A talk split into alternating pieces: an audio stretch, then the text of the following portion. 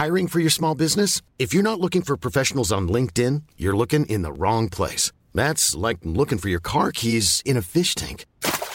LinkedIn helps you hire professionals you can't find anywhere else, even those who aren't actively searching for a new job but might be open to the perfect role. In a given month, over 70% of LinkedIn users don't even visit other leading job sites. So start looking in the right place. With LinkedIn, you can hire professionals like a professional. Post your free job on linkedin.com/people today.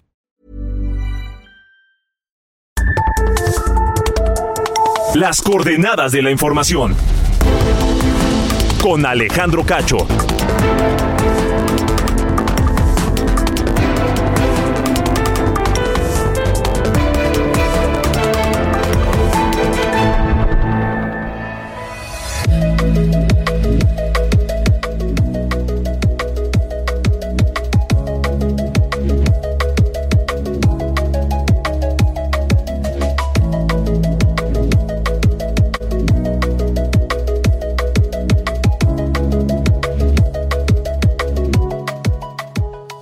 ¿Qué tal? ¿Cómo les va? Son las 8 de la noche en punto, tiempo del centro de la República Mexicana. Bienvenidos a Las Coordenadas de la Información.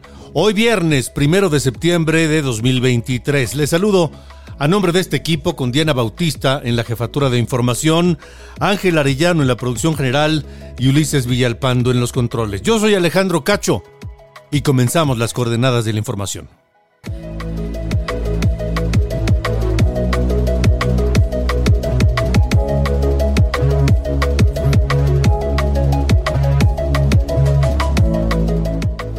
Durante esta semana, el portal Animal Político presentó una serie de reportajes como parte de la investigación titulada Permiso para Matar, que documenta crímenes específicos de guerra a las víctimas de desaparición forzada y ejecuciones evidentemente extrajudiciales ocurridas en los últimos 3 sexenios. Estaremos platicando esta noche aquí en Las Coordenadas de la Información con Daniel Moreno, director editorial de Animal Político.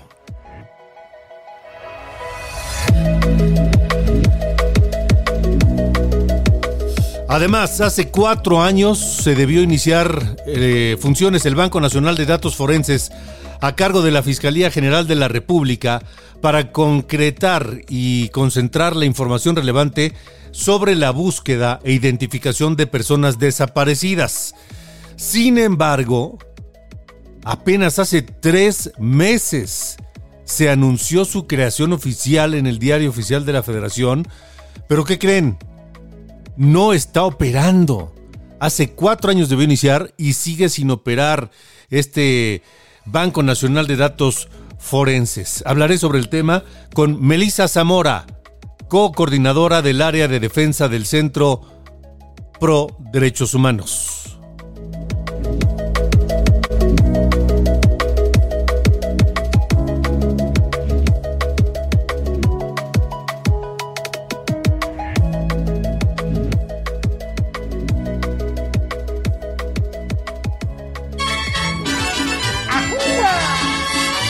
Se sabe si fue en Ramos Arizpe, Allende o Musquis, pero fue por allá por...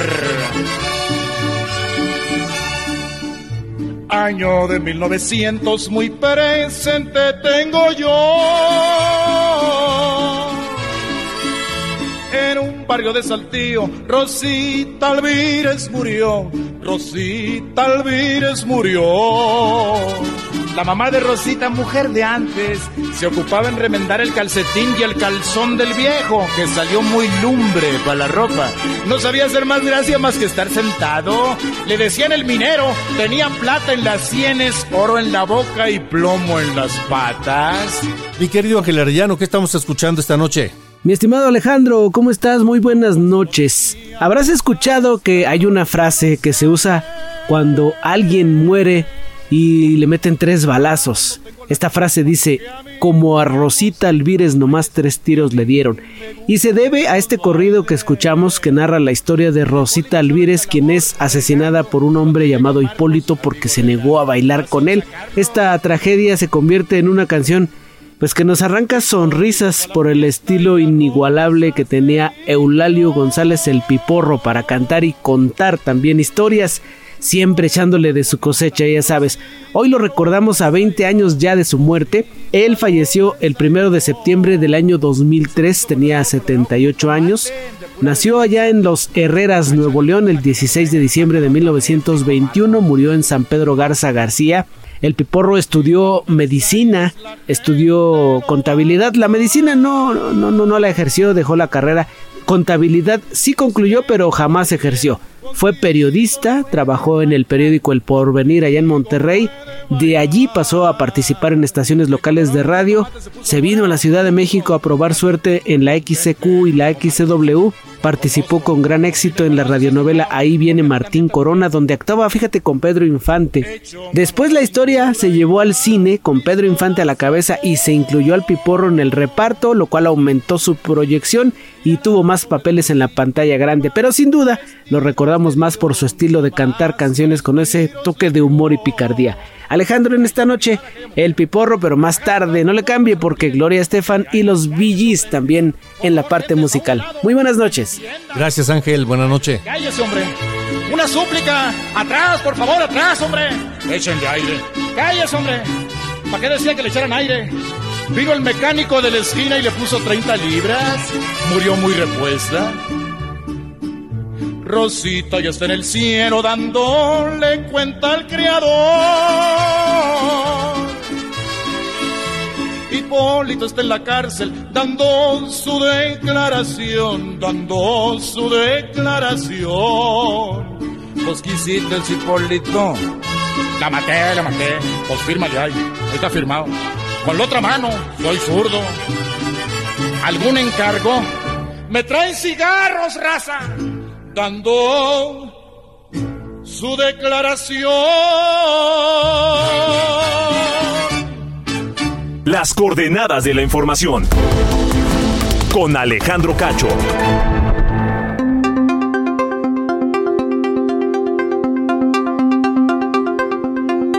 La investigación Permiso para Matar de Animal Político documenta un grupo específico de crímenes de guerra que presuntamente fueron cometidos por fuerzas de seguridad, ya sea federales o estatales, contra víctimas inocentes o indefensas, pero que nunca jamás llegaron a un ministerio público.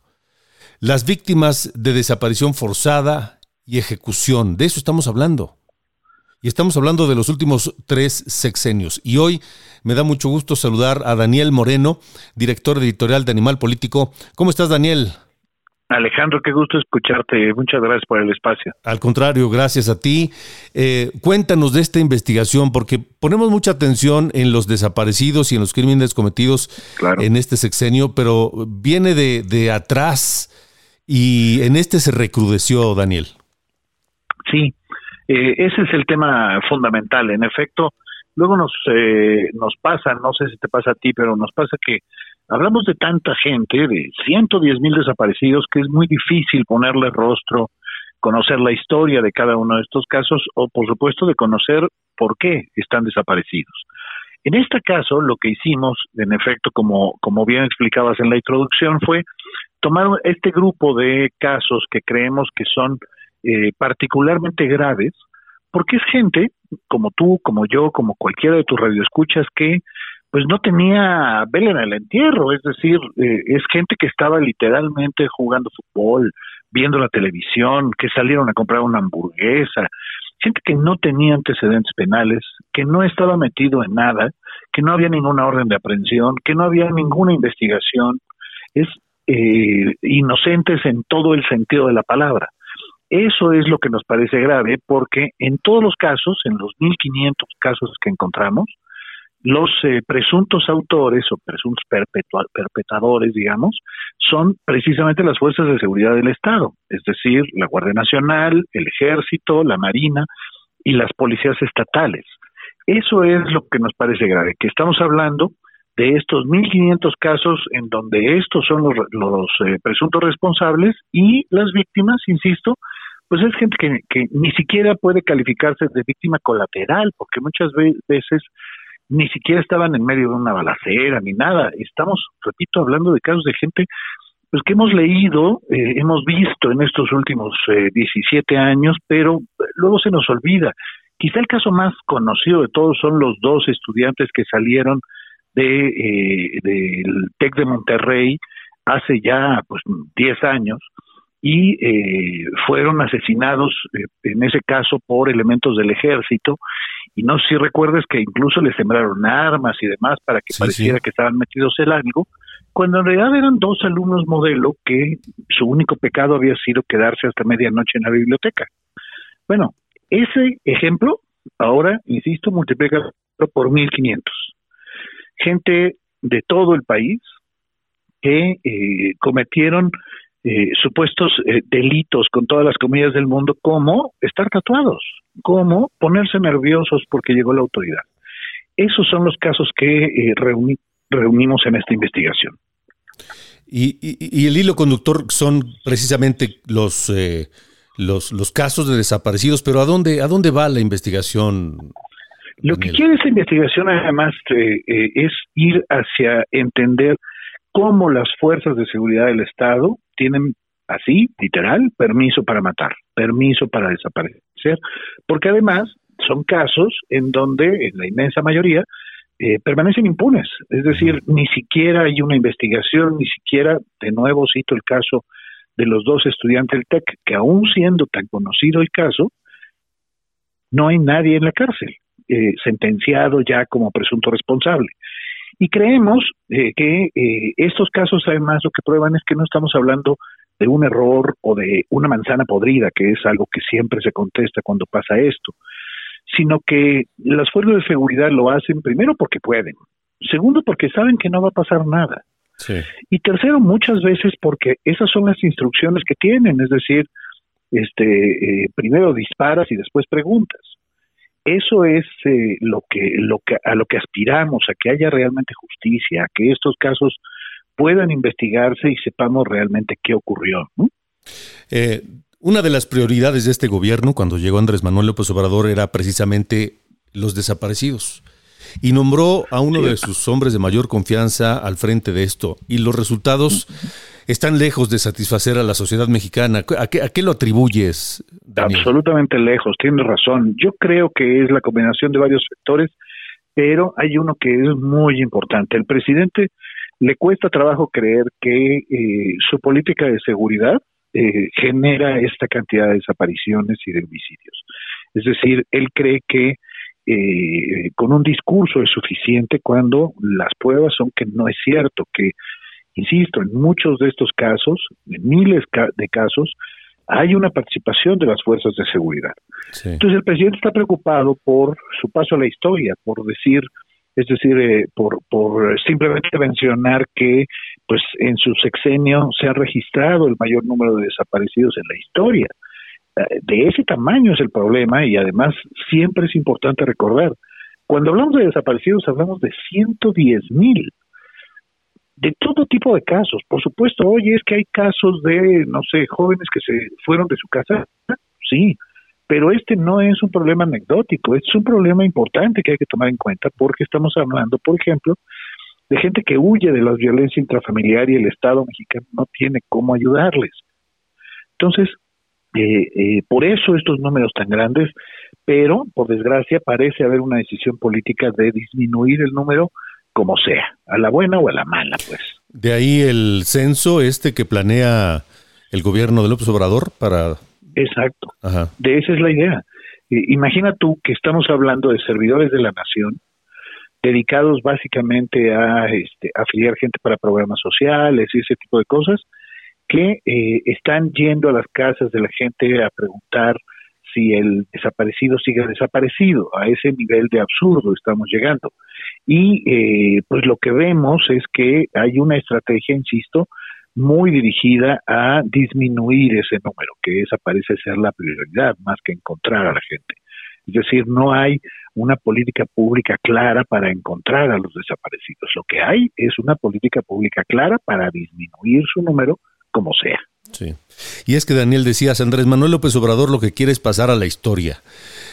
Pero yo creo que ese es su objetivo fundamental, ¿eh? Sin duda, coincido contigo, pero está en el filo de la navaja, porque o pasa la historia con este número después de su censo que pudiera ser poco real, ¿O pasa la historia como el presidente en cuyo gobierno asesinaron y desaparecieron a más gente que nunca antes? Exactamente. Eso es algo que se ve que lo inquieta, le preocupa y lo considera una prioridad. Pero lo que habrá que insistir es, en este país lo que necesitamos es repensar la política de seguridad, no simplemente buscar la manera en cómo reducir el número. Es decir, lo que pretendemos, por ejemplo, con esta investigación es simplemente decir, no es un tema de manzanas podridas, hay que revisar la estrategia, hay que revisar las órdenes que tienen, hay que revisar la impunidad. Eso es lo que hay que trabajar. No se solucionan los casos simplemente porque el presidente se levante a las 5 de la mañana. Y eso está además documentado. Una y otra vez hemos probado todos esto, ¿no? Ahora, Daniel, ¿cuál es el desafío, el reto para quien llegue a la presidencia en 2024? Yo creo que el primer gran reto es repensar la política de seguridad. Es decir, yo puedo coincidir con algunos de los puntos que este gobierno, por ejemplo, ha planteado, como que repite con tanta insistencia, que es atacar el origen del problema. Puede uno entenderlo, incluso puede uno pensar que en algunos casos pueda ser útil esa estrategia, pero es una estrategia claramente a largo plazo. Lo que uno tiene que repensar es qué hacemos hoy con el crimen organizado, cómo volvemos a la normalidad, a cientos de comunidades, de municipios, de ciudades enteras hoy controladas por el crimen organizado, cómo lo hacemos para romper el flujo de dinero, cómo lo hacemos sobre todo para romper su complicidad con las autoridades. Nos hemos todos cansado de documentar este tipo de cosas. Todos sabemos de apenas hace un par de semanas, quizá un poquito más, de los videos en donde vimos a la alcaldesa de Morena en Chilpancingo, Guerrero, reuniéndose con el narcotraficante principal, y luego vemos el contraste del presidente en Guerrero diciendo que las cosas han mejorado y que se acabó la complicidad. Pues ¿cómo? Pues si lo que vimos fue un video de la alcaldesa de la capital del estado reunida y teniendo acuerdos con el narco. Sí. Eso son, yo creo, las prioridades. Establecer verdaderamente una estrategia, por ejemplo, para frenar la impunidad. Porque uno de los temas que planteamos es cierto. En 17 años se supone que han muerto más de 370,000 personas asesinadas en este país y pues, realmente no tenemos idea de quiénes fueron, por qué los mataron. Porque recuerden, fíjate nada más el dato, 24 de cada 25 homicidios, es decir, el 90 y tantos % de los homicidios permanecen impunes. Entonces, ni siquiera podemos saber si estos 370,000 realmente corresponden a la guerra contra el narco o a cualquier otra cosa. Uh-huh. Entonces, esos son los temas que tendríamos que estar abordando. En este gobierno no se ha mejorado ni un punto porcentual el terminar con la impunidad en los homicidios. Pues si no terminamos con eso, ¿cómo vamos a saber quién fue? ¿Cómo vamos a hacerlos pagar a quienes hayan sido los responsables? En la mayor parte de los casos, como sabemos, sale un boletín en donde nos dicen que hubo un enfrentamiento y murieron X número de personas. No tenemos idea si así ocurrió, si realmente eran elementos del crimen organizado, si realmente se enfrentaron contra las fuerzas de seguridad.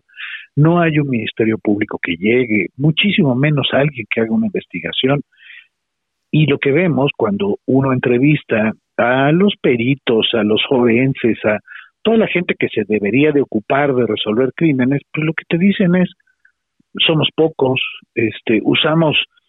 nosotros hemos, por ejemplo, contado de casos en donde literalmente hay un servivar en una oficina y ese servivar se usa para juntar pruebas de ADN de las víctimas para ver si algún día se investigan. Sí, es eso es lo que tendríamos que estar preocupados.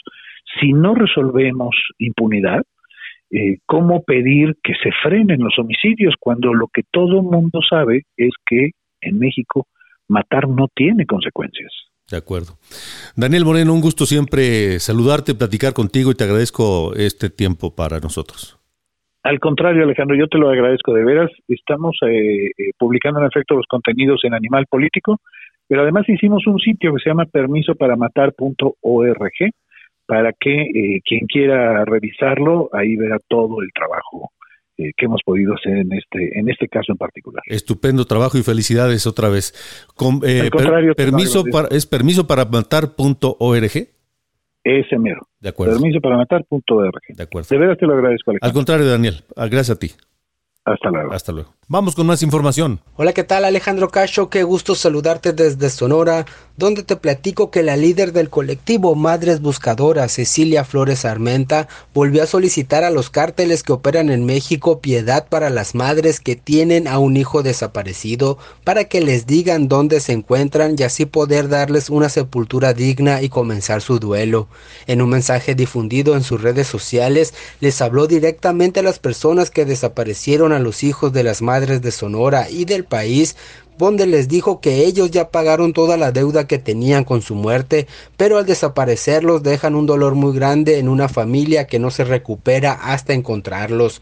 Dijo que las madres no deben nada, por eso piden que les regresen a sus hijos con solo una llamada anónima a las páginas de las madres buscadoras, donde les digan dónde los dejaron. Piedad por nuestros desaparecidos y por las madres, que nuestro único pecado es amar a nuestros hijos más que nuestra propia vida, y que estamos siendo amenazadas, que estamos siendo desaparecidas y que les están dando muerte a las madres, y que otras madres están muriendo de dolor, de la espera, de la angustia, en la lucha por encontrar a sus hijos, y no lo han logrado y se fueron y partieron de este mundo con los brazos vacíos. A ti que te los llevaste y que los desapareciste, te suplicamos piedad por ellos y piedad por nosotras. Recalcó que una desaparición de un hijo, un hermano o un padre deja un daño muy grande para una familia, donde incluso ahorita los niños y niñas tienen que estar en tratamiento psicológico para afrontar esta situación, o incluso han terminado agarrando drogas y vicios por el sufrimiento y la ausencia de sus padres. Cecilia Flores aclaró que se van a cansar y van a seguir luchando y buscando a sus familiares desaparecidos. Por eso la desesperación de ahora pedir piedad para las madres que viven amenazadas, que están sufriendo este calvario, donde muchas veces han muerto sin nunca haber encontrado a sus hijos. Señaló que ella personalmente recibe a diario amenazas, pero tiene que seguir luchando por sus hijos y por los hijos de todas sus compañeras que confían en ella para salir a los montes, baldíos y terrenos en despoblado a buscarlos.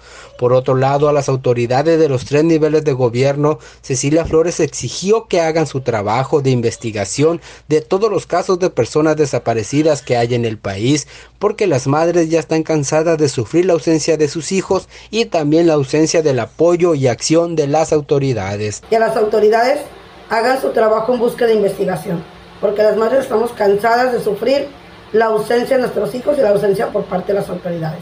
Suplicamos piedad a los cárteles para que nos entreguen a nuestros hijos, para que ya no los desaparezcan, para que ya no haya desaparecidos. Si con su muerte pagan su deuda, déjenlos en un lugar donde los podamos encontrar y darles una sepultura digna. Así este llamado desesperado que realizan las madres buscadoras de Sonora, Alejandro. Gracias, Gerardo. Alejandro Cacho en todas las redes. Encuéntralo como Cacho Periodista.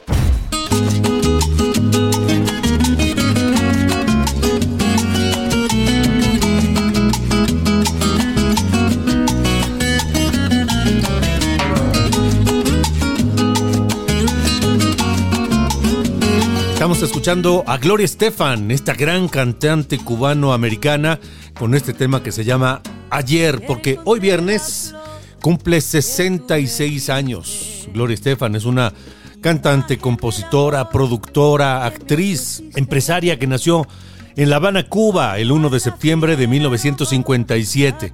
Su nombre es Gloria María Milagrosa Fajardo García, es su nombre completo. En 1959, debido a la Revolución Cubana, la familia Fajardo, su familia de origen, huyó de Cuba y se estableció en Miami, Florida. Y Gloria, años más tarde, tomó el apellido Estefan al casarse con el productor también musical y también de origen cubano, Emilio Estefan. Hoy cumpleaños y hoy la recordamos. Escribiste, regresa por favor, pues la vida es muy corta. Salgamos de la duda y del rencor. Muy bien dice el cantor, lo pasado no importa. De todo, nuestro orgullo es lo peor. Pausa y regresamos. información, pues la vida es muy corta y llenemos de calor el corazón. Aroma de perdón añora nuestro ser, perfume de ilusión de un nuevo amanecer, frescor de primavera. Las coordenadas de la información con Alejandro Cacho.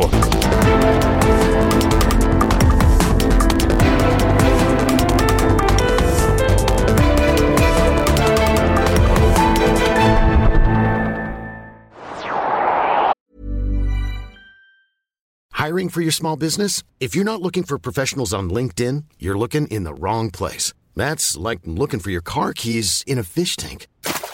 LinkedIn helps you hire professionals you can't find anywhere else, even those who aren't actively searching for a new job but might be open to the perfect role. In a given month, over 70% of LinkedIn users don't even visit other leading job sites. So start looking in the right place. With LinkedIn, you can hire professionals like a professional. Post your free job on linkedin.com/people today. Las coordenadas de la información con Alejandro Cacho.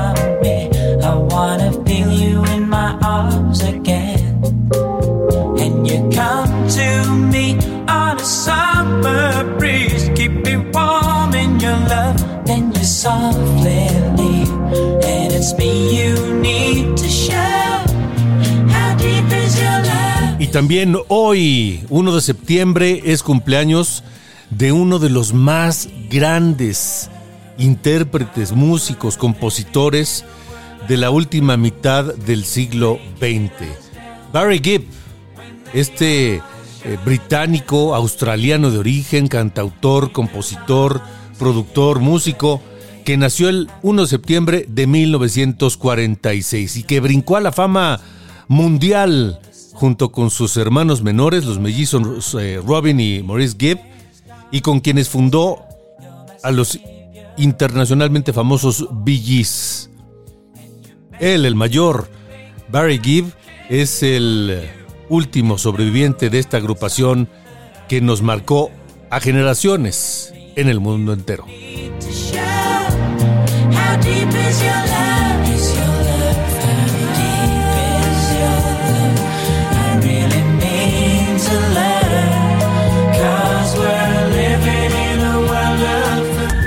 Alejandro Cacho en todas las redes. Encuéntralo como Cacho Periodista.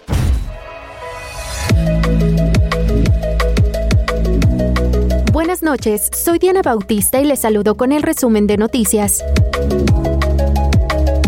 Poco después de las 6:00 p.m, con gritos de presidenta, fue recibida Xóchitl Gálvez en el Congreso de la Unión en el inicio del periodo ordinario de sesiones y la entrega del 5º informe de gobierno del presidente Andrés Manuel López Obrador a cargo de Luisa María Alcalde, secretaria de Gobernación. Por cierto, previamente al inicio de este periodo, Xóchitl Gálvez, aspirante única a la candidatura presidencial del Frente Amplio por México, aseguró que por el momento no pedirá licencia en el Senado. Dijo que regresará a su trabajo legislativo hasta que no sepa cuáles son las reglas que se jugarán rumbo a 2024. El exconsejero presidente del INE, Lorenzo Córdoba, advirtió que los procesos políticos internos, tanto de los partidos de oposición como del oficialismo, fueron una simulación y criticó que las autoridades electorales fueron condescendientes en estos procesos internos de selección de candidatos a la presidencia de la República. un tribunal colegiado pidió la liberación inmediata del fiscal de Morelos, Uriel Carmona, quien fue detenido el pasado 4 de agosto por los presuntos delitos contra la Procuración y Administración de Justicia en el caso del feminicidio de Ariadna Fernanda, ocurrido en octubre de 2022. El juez consideró que la detención del funcionario se llevó a cabo de forma que se vulneró el fuero local y federal. El director de Pemex, Octavio Romero, dijo que no está enterado de la suspensión ganada por Emilio Lozoya sobre el caso de agronitrogenados. El director de la petrolera dijo no tener clara la noticia todavía, aunque señaló que seguramente se seguirá la vía jurídica para apelar la decisión del juez. En Veracruz, 4 personas, 2 hombres y 2 mujeres, fueron asesinados a balazos en el bar Garibaldi, en el municipio de Tlapacoyan, ubicado en la zona centro del estado. Autoridades estatales dieron a conocer que se llevan a cabo las diligencias correspondientes por esta masacre, donde una de las líneas de investigación es la probable venta de estupefacientes en ese lugar. En Chihuahua fue detenido en Nuevo Casas Grandes José Adrián Enríquez, alias El Raider, involucrado en la masacre de 9 integrantes de la familia Levarón, ocurrida el 4 de noviembre de 2019. Transportistas que tenían cerrada la carretera libre y autopista México-Pachuca levantaron el bloqueo luego de una mesa de trabajo con autoridades de Hidalgo y federales, quienes se comprometieron a combatir los actos de extorsión y generar un andador seguro en Tizayuca. La Secretaría de Salud de Oaxaca confirmó 3 defunciones a causa de dengue, por lo que se activó la alerta epidemiológica en ese estado, pues además se han detectado 700 casos de este virus.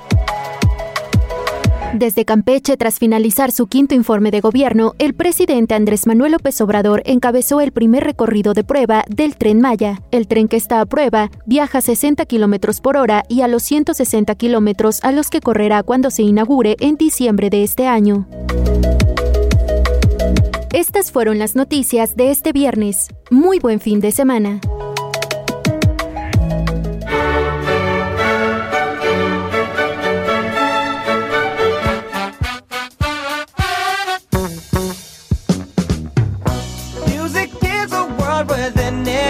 Es viernes, mi querido Carlos Allende. Sir Allende, ¿qué nos tienes? Mi estimado señor Cacho, feliz viernes a todas las personas que nos escuchan a través de El Heraldo Radio. Oigan, hoy les traigo un tema por demás interesante, aunque no deja de ser un tanto macabro, porque resulta que la Secretaría de la Defensa Nacional tiene en la mira a una secta religiosa por temas de homicidios en Ecatepec. Resulta que en 2019 la Sedena reportó, la presencia de algunos grupos religiosos que como parte de sus rituales existía uno que eran ejecuciones, tal cual, matar a una persona, esto en Ecatepec. A raíz del tema de Guacamaya Leaks, se pudo conocer que la Fiscalía Regional de Ecatepec del Estado de México tiene registrados 14 homicidios en 12 diferentes eventos solamente en marzo.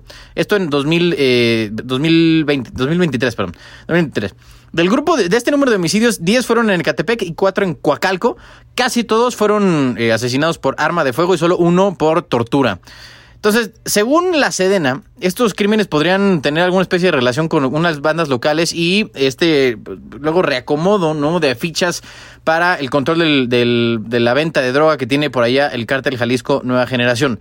Pero todo esto también tiene que ver, según la investigación, que es como pudiera estar ligada a un ritual de ejecución de personas que se hacen llamar Wicca, ¿no? W-I-C-C-A.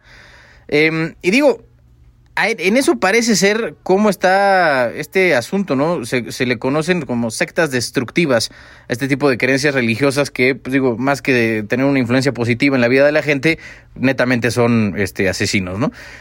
La práctica Wicca es una religión que, en ese momento se podría clasificar como un movimiento étnico porque se le asocia con el neopaganismo, que tiene vínculos con tema de naturaleza y su armonía, tal cual. La Wicca es considerada también como el culto religioso de la brujería moderna, porque han de saber que surgió por ahí del siglo XX en Inglaterra y uno de sus principales promotores fue Gerald Brousseau Gardner, ¿no? Un carnal inglés, y a partir de ahí parece que se fue expandiendo por todo el mundo.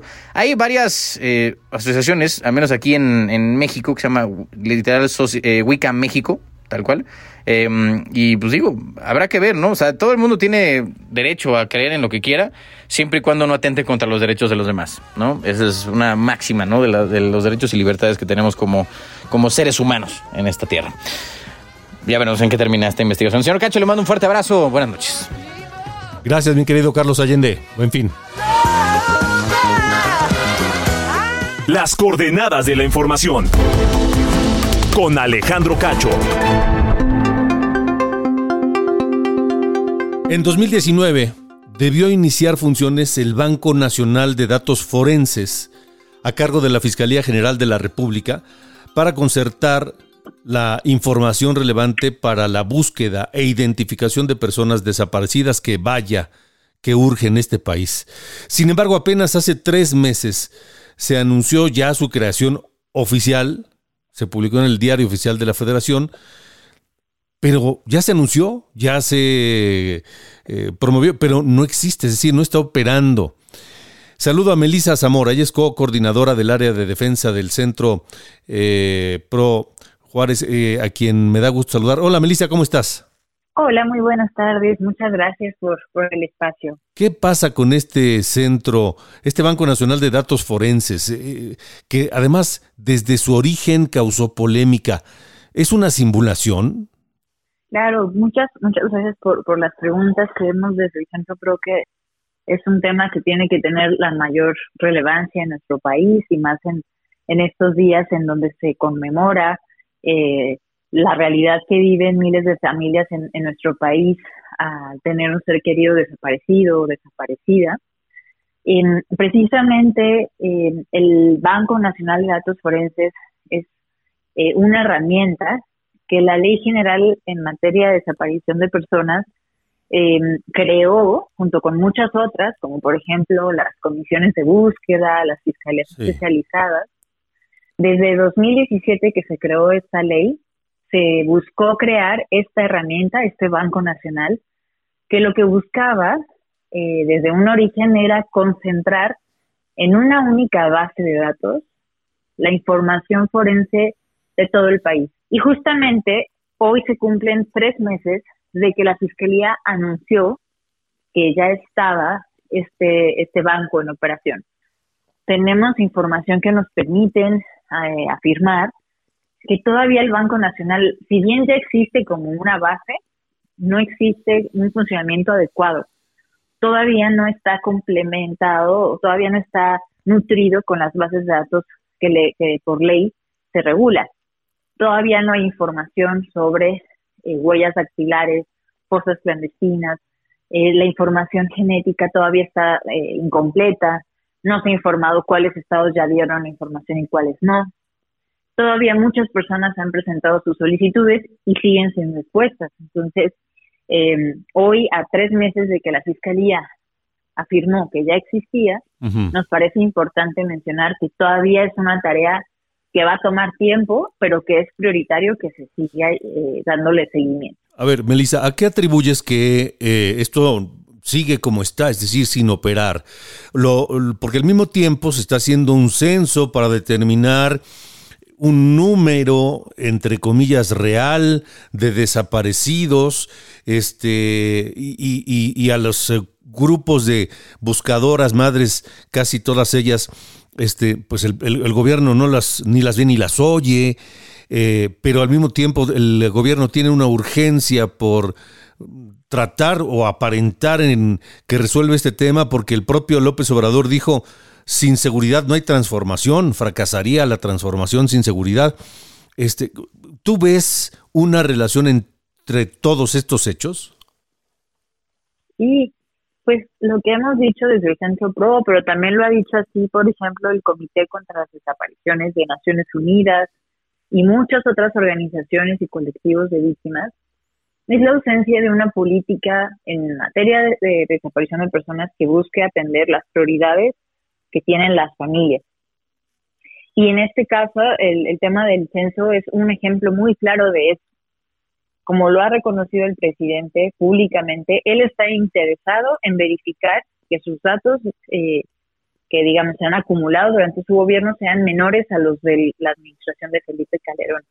Es decir, él está preocupado por un tema de cifras, cuando las familias se enfrentan todos los días a situaciones verdaderamente denigrantes para buscar a sus hijos, a sus hijas, a sus hermanos. Por ejemplo, hoy Olimpia Montoya refería, yo acabo de ir a una búsqueda en donde tuve que ver 600 cuerpos para ver si uno era mi hermano. 600, y eso es, 600 cuerpos. Exactamente.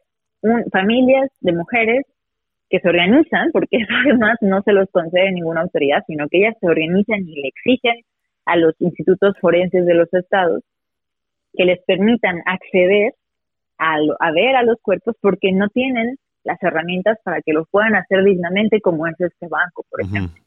Que le puedan pedir, como se pide en cualquier investigación, un acto, una diligencia, y que lo realicen con herramientas tecnológicas, por ejemplo, ¿no?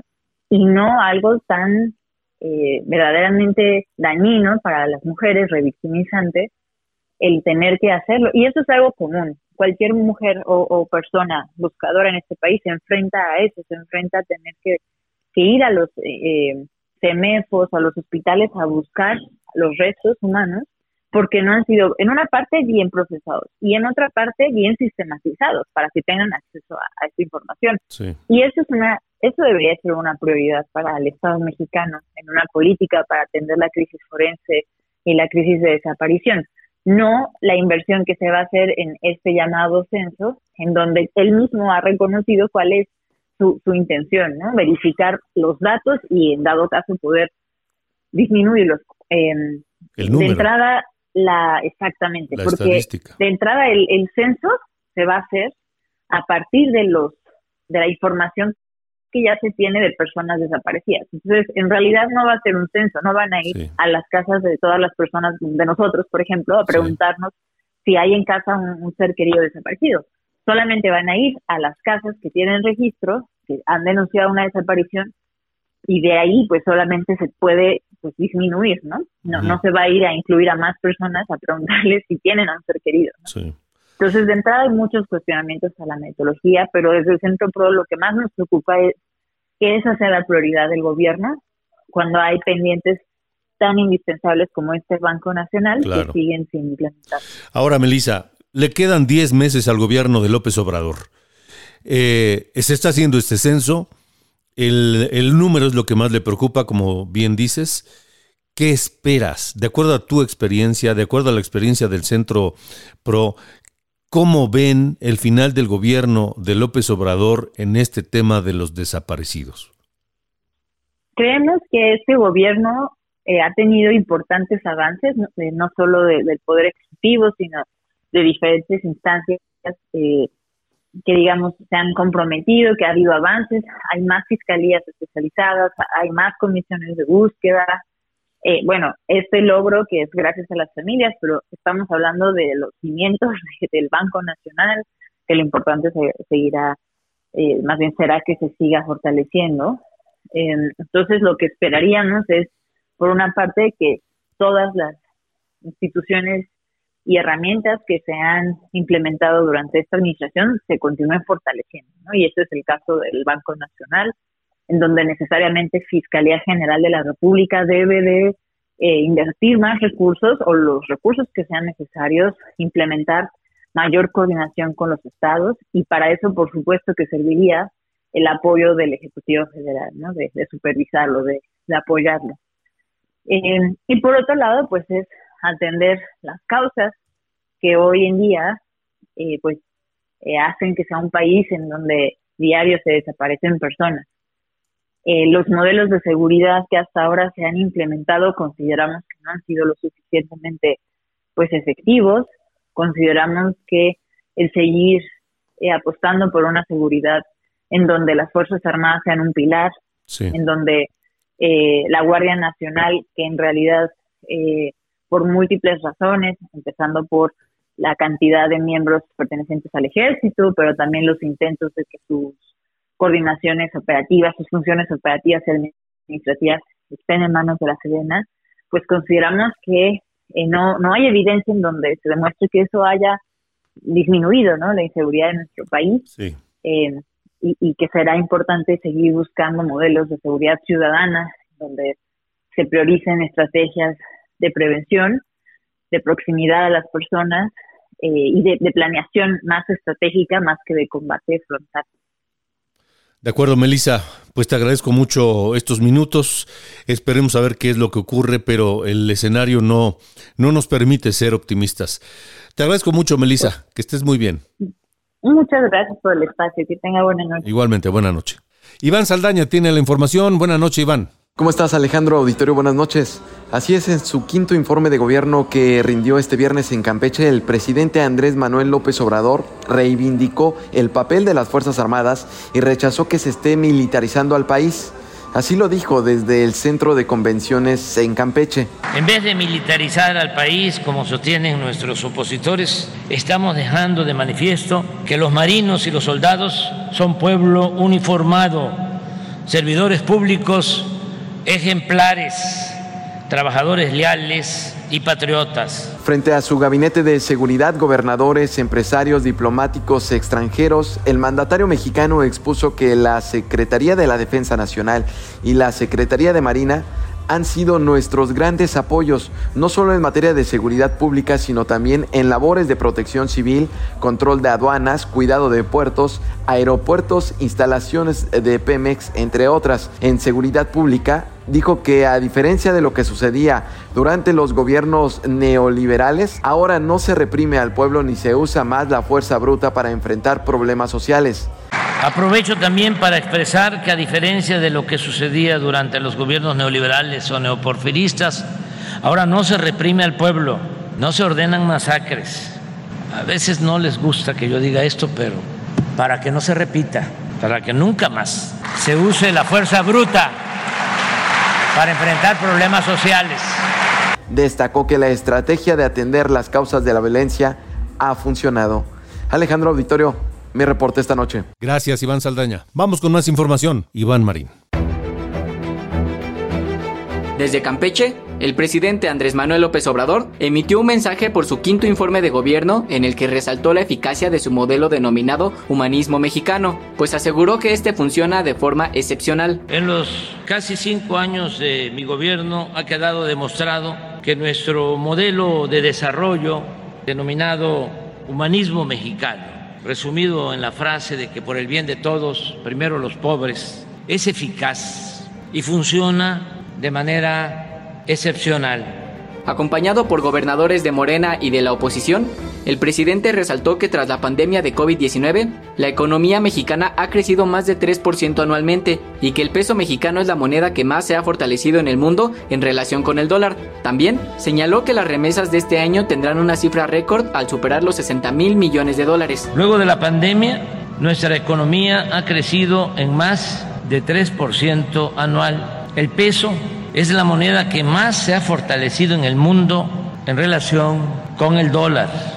Y las remesas que mandan nuestros paisanos este año superará los $60,000 millones. Además, retomó la polémica existente por la entrega de los libros de texto gratuitos, mencionando que se logró la distribución de 83,683,000 ejemplares de preescolar y primaria, mientras que estarán entregándose 41,745,000 libros para secundaria.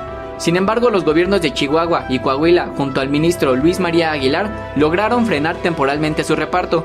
Debido a esto, López Obrador recordó que va a proponer una iniciativa de reforma constitucional para limpiar el Poder Judicial antes de terminar su sexenio. Voy a proponer una iniciativa de reforma constitucional para limpiar al Poder Judicial de complicidades, conflictos de interés, convivencias inconfesables, corrupción y derroche de recursos.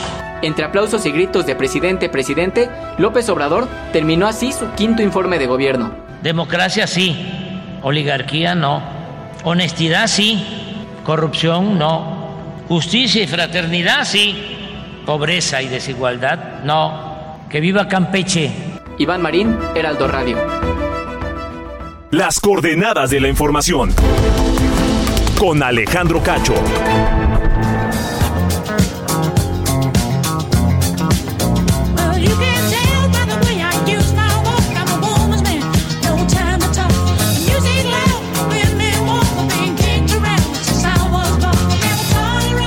Este es uno de los grandes temas de la década de los 70. Staying Alive con los Bee Gees. Esta canción que es parte del soundtrack de la película Saturday Night Fever, que interpretó John Travolta y que lanzó a la fama internacional a los Bee Gees. Hoy recordamos a Barry Gibb, que cumple 77 años y es el último de los sobrevivientes de los Bee Gees. Nació el 1 de septiembre de 1946. Junto con sus hermanos Robin y Maurice, saltó a la fama internacional y marcó a generaciones con su música. Con eso nos vamos. Yo le quiero agradecer muy especialmente su atención a este espacio de Heraldo Radio, que hoy llega a su fin, pero que se cierra un ciclo y vienen otros nuevos, vienen cosas nuevas. Gracias por habernos acompañado. A nombre de este equipo, Alejandro Cacho se despide y les desea una gran noche y un extraordinario fin de semana.